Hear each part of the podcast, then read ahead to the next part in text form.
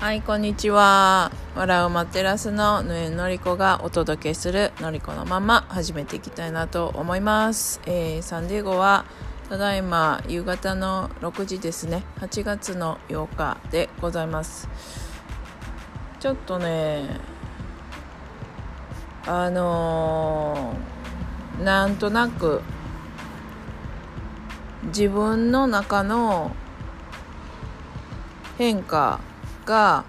えっと、ふとあの言葉にできたのででそれをちょっと声で書き留めておこうと思って発信しております。23年前ぐらいかな。なんかいろんなことを許可できるようになったんですよね。でまああのー自分の写真撮られるのも嫌いだしだし見るのも嫌いだったし鏡もまあまあ見てなかったし、うん、自分というものをまずその実際に、えー物理的に見てなかったんですよね。自分の顔を見れる、えー写真だったり鏡だったりっていうもので。でそれがまああのー心のことをいろいろ学んでいくうちに自分のことを見てないんだなっていうことが分かってでその一つで自分ビジネスっていうものに出会ってでその中で自撮りというものに出会ったんですよね。あの自分の顔を撮るという写真で撮って残すでそれを SNS で投稿するっていうそこのハードルも結構あの自分の顔も見れるようになったし撮った写真も見れるようになったしどこかその人目があるところで写真自分の顔を撮るっていう行為に対してもある程度許可が下り下りてきましたと。で自分の声っていうものもあのこういうふうにインスタだったりとかで発信したものを聞き返すことも許可できるようになったんですよね。うん、自分の文章だったりも見返したりできるっていうところでで昨日ですね、えー今回お祭り2回ほどありまして別のお祭りが2回あって七夕祭りというのと灯籠流し祭りっていうのがサンディエゴで開催されたんですけどそこで盆踊りをまあ私は盆ダンスというふうに言ってあのパフォーマンスの一環で出させてもらったんですけど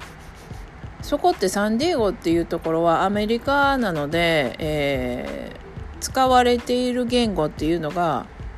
日本語じゃなくって当たり前だけれども英語なんですよ。で英語でちょろっとじゃあこれから何々しますっていう話をまあ5分ぐらい、えー、と最初に喋って一緒に盆ダンス盆踊りを踊っていくんですけどでそれを自分の記録としてまあ自分の携帯で録画していたんですけれども、えー踊っているところもあの見返せる。うん、で人前で踊るっていう行為もだいぶ自分に許可が下りてきたんですよ。うん、でそれをしているうちにあの気づいたんですけど、えー今回七夕祭りで2日間分。でこん、えー、と今回の最後の灯籠流し祭りで1回動画を計、え5回撮ってるのかな。七夕祭りでは1日2回パフォーマンスをしたので計5回なんですよね。今回灯籠流しは1回なので。七夕祭りから1ヶ月経ってで踊りのところはまああの別に見返したりして何見返してなかったかな？うん。あんまり見返してなかったなとかっていうのを思った時にふっと気づいたのがあ私自分の日本語で自分の気持ちを喋っているものを自分では見返してそのあの許可できていると。自分の中で。でも自分の英語見返すのまだ恥ずかしいなって。その下手くそなのを見返すの聞き取れなかったりえっ、となんていうの？発音が悪かったりとかあの文法が間違ってたりとかうんグダグダ言ってるとかそういうところ自分で見るの恥ずかしいって思ってるなって思ったんですよ。うんだから今回ちょっと見返してみてそこまでその自分の中で抵抗があったっていうところも認識してで見返した時にそんなにひどくもないなんかちょっとねマイクのエコーというかスピーカーを通じて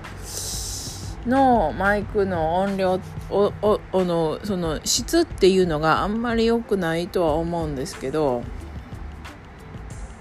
なんとなく伝わってるなっていうのが分かったんですよね。あ日本語だけじゃなくて母国語じゃなくて母国語でもないそのどっちかっていうとそのえっ、ー、と発音が下手だったりとかね。あの文法がその綺麗にその自分の心の内を英語でこう流暢に言えない自分だったりとかあの声が小さい自分だったりとかあのそういうところ自分では、まあ、ある程度コンプレックスだったのかなっていう、うん、下手くそなところを見せたくないっていうところを今回気づけてああ見せたくないんだなって見たくないんだなってあそこをなんかこう恥ずかしいと思ってるんやなってダメなところやと思ってんねやろなってで、えー、それを見返した時に自分が喋っているところそんなにひどくないやんっていうのが分かってなんかまた一つ殻が破れたような気がしたんですよ。母国語でそれこそその何十年も自撮りしてない。自分の顔も見てない。鏡もスムラーも見てない。うん自分の顔が別に好きでもないし体型が好きでもないし特にその盆踊りは、えー、浴衣だったりするとその姿勢がそのシャンとしてないとものすごいこう私猫背なんですけど指摘されたことが結構あって着こなすのむずいんですよね。で写真見てあまだふにゃーってしてんなーとか思ったりとかするんですけどだいぶなんか人前に出るのだったりとか人前でそれこそ踊るだったりとかそういうところの抵抗がどんどんどんどんなくなっていって自分の顔を見るのも大丈夫になってきた。自分の自撮りを見るのも大丈夫になってきた。自分の言葉や声をあの誰もが聞ける場所で発信できることにも許可が下ろせるようになってきた。でその先のその母国語じゃない言語で喋っている自分を見ることの見ることに対して許可が下ろせるってすごいとこまで来たなってなんか思ったんですよね。うん。そう。だからあの本当は英語が好きだったし本当はなんかそれが根底にあるからあの自分を変えたいっていうのもあったんですけど誰も知らないところに行きたいって。今までの自分じゃなくて新しい自分になりたい。でもその留学っていうのを決めた時に、えー、アメリカを結局選んだのは、うん、英語圏を選んだのはやっぱり英語が好きっていうもともとのどこかうん、自信があったりとかあの信頼があったりとか好きっていう本当に純粋なあの好き嫌いの好きっていう感情があったりとかがあったんですけどなんかね今回だから英語でしかもそのいろんたくさんの人が見に来てためっちゃたくさんの人が見に来てたんですよ。その中で踊るスピーチするまあスピーチって言ってもあの数分のものですけど司会がいない場所で自分で自分が今からややりたいと思ってるボンダンス、えーと、盆踊りのこともダサいと思ってた。でそこも乗り越えて許可を出せてああダサいと思ってんのやなってほんまは好きやったのにほんまは踊りたってしゃあないのにっていう。でそういうなんか一つ一つの許可が下ろせて母国語じゃないところ母国語じゃない英語で喋ってる自分に許可が下ろせたってものすごい大きいとこやないかなってすっごい思ったんですよね。うん。自分の言葉をその発信するっていうのよりも自分で喋ってるその声母国語じゃない声を発信しているところを見返せるって